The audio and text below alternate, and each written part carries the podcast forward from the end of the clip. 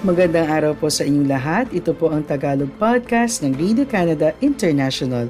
Sa loob ng 10 minuto, ihahatid namin sa inyo ang ulo ng mga balita tungkol sa Canada, sa Pilipinas at sa Filipino-Canadian community.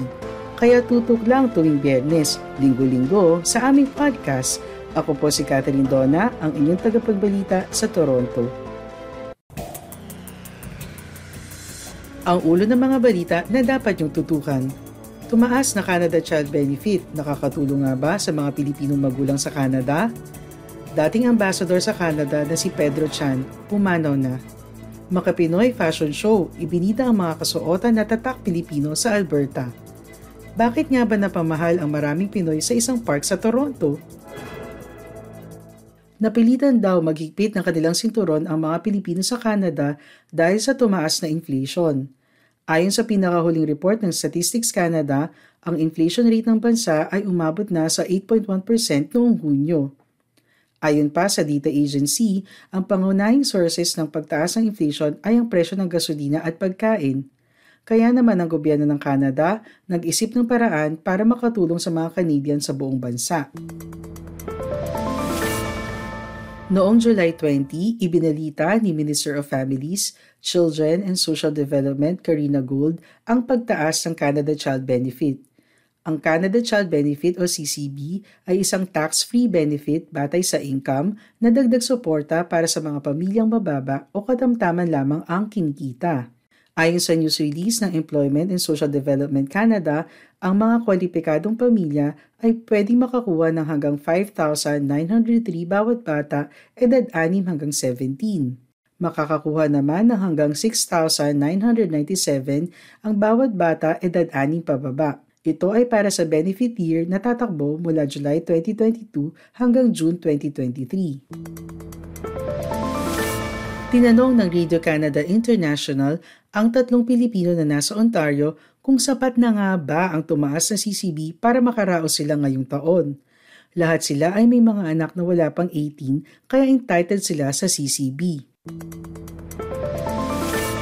Para kay JD Requejo na isang senior analyst sa Loblaw Companies Limited, nakakatulong naman ang CCB sa mga gastusin ng kanyang mga anak – pero mas maganda sana kung ang mismong sweldo daw ang tumaas.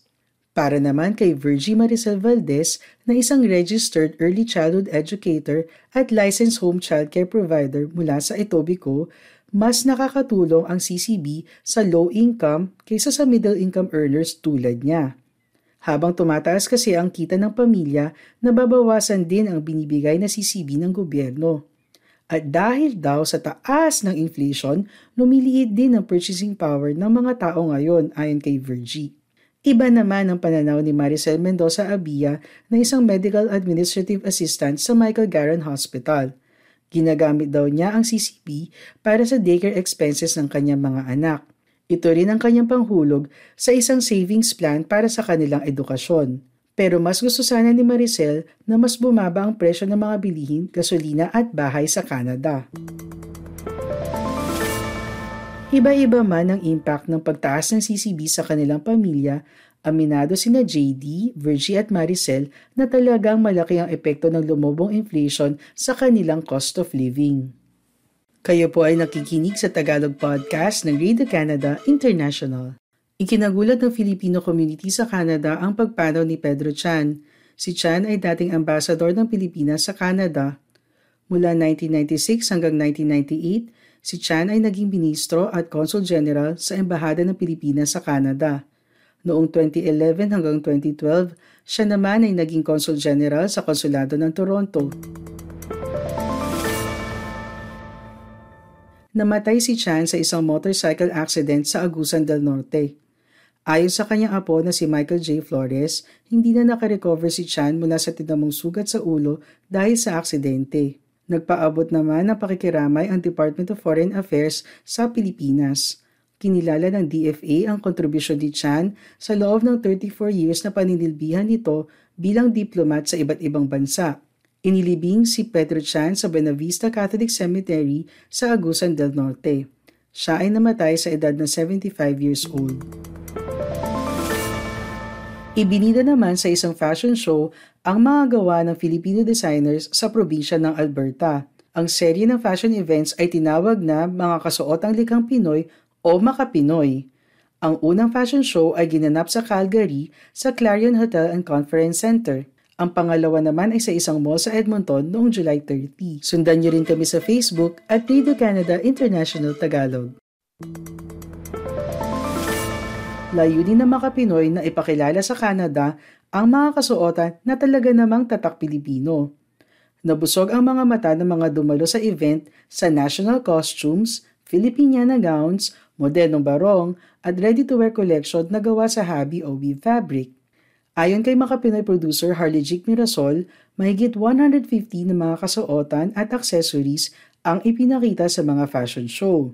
Tampok sa Makapinoy ang mga kasuotan na gawa ng pitong Filipino designers na sina Edwin Uy, Milton Salinas, Jose Roberto Madrigal, Candy Segovia, Mark Cesar Ola na taga Marinduque, Allen Evangelista na nakabase sa Dubai, at mga accessories na gawa ni Diane Joy Alcantara ng Baguio City. Sabi pa ni Mirasol, ang event daw ay bahagi ng mas malawak na layunin para ipakita ang pagiging multicultural ng Canada.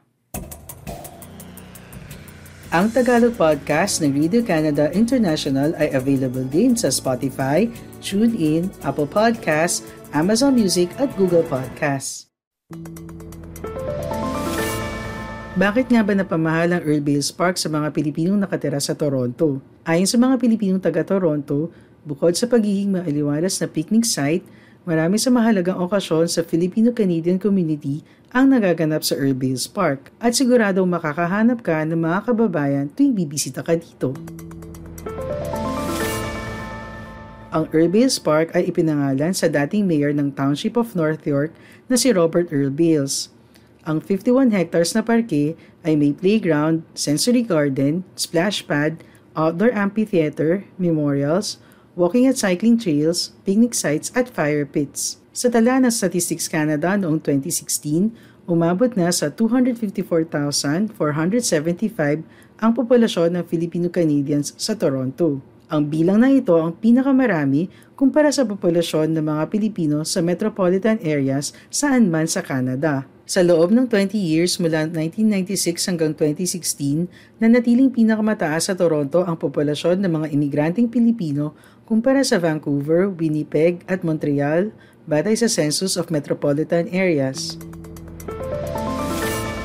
Ang Urbiles Park ay nasa dalawang kilometro lang ang layo mula sa sentro ng tinaguraang Little Manila sa kanto ng Bathurst at Wilson sa Toronto.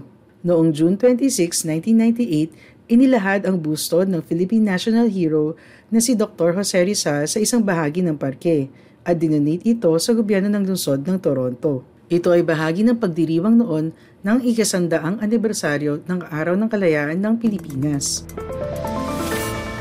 Kamakailan, formal na kinilala ng National Historical Commission ng Pilipinas ang Earlbales Park bilang isa sa makasaysayang lugar sa labas ng Pilipinas kung saan makikita ang busto ni Rizal. Sa panayam ng Radio Canada International, sinabi ni Knights of Rizal Canada Deputy Commander Ver Amante na ang lokasyon ng park ay isang dahilan kung bakit marami ang bumibisita dito. Sabi ni Amante, accessible daw ito para sa maraming Pilipino na nanggagaling sa Mississauga, Markham, Scarborough at Pickering. Kaya naging paborito ito ng mga Pilipino. Mataas din daw ang porsyento ng mga Pilipino na nasa loob ng Bathurst at Wilson area, dagdag pa ni Amante. Bukod sa simpleng pamamasyal ay maraming politikal at sibil na mga pagtitipon ang ginaganap at nasasaksihan sa Earl Bales Park. Para kay Amante, hindi na matatawaran ang kahalagahan ng Earl Bales Park sa mga Pilipino sa Toronto. Mahalaga daw ang park dahil kumakatawan ito sa Pilipinas at sa ating lahi. Ang Tagalog podcast ng Radio Canada International ay available din sa Spotify, TuneIn, Apple Podcasts, Amazon Music at Google Podcasts. Maraming salamat po sa iyong pakikinig sa Tagalog Podcast ng Radio Canada International. Lagi po kayong makinig tuwing Bernes para makabalita tungkol sa ating mga kababayan dito sa Canada. Hanggang sa susunod na linggo, ako po si Catherine Donna ng Radio Canada International.